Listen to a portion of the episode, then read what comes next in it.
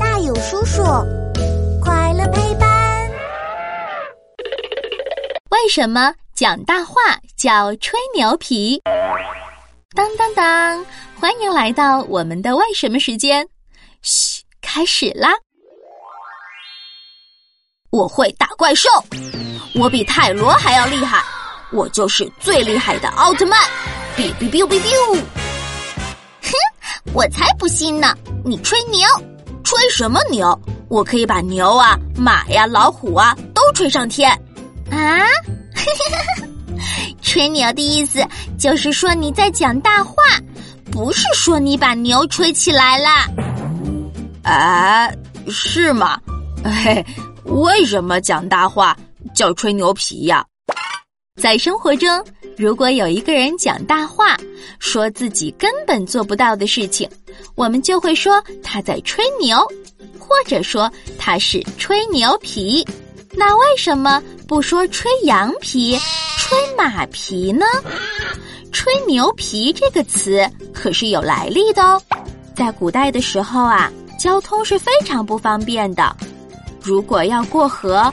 就会坐木筏呀、小船呐什么的，在黄河流过的青海、甘肃那些西北省份，因为水流很急，沙子也比较多，木头做的小船经常被撞坏。黄河上游的老百姓啊，就想出了一个方法，他们会在宰羊以后给羊放血，然后屠夫就在羊腿上割开一个口子。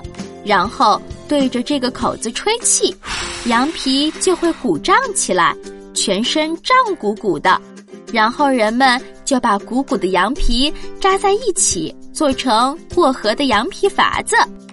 要知道，在古代可没有打气筒，吹气全靠自己的一张嘴，能把一整张羊皮吹起来，可不是容易的事。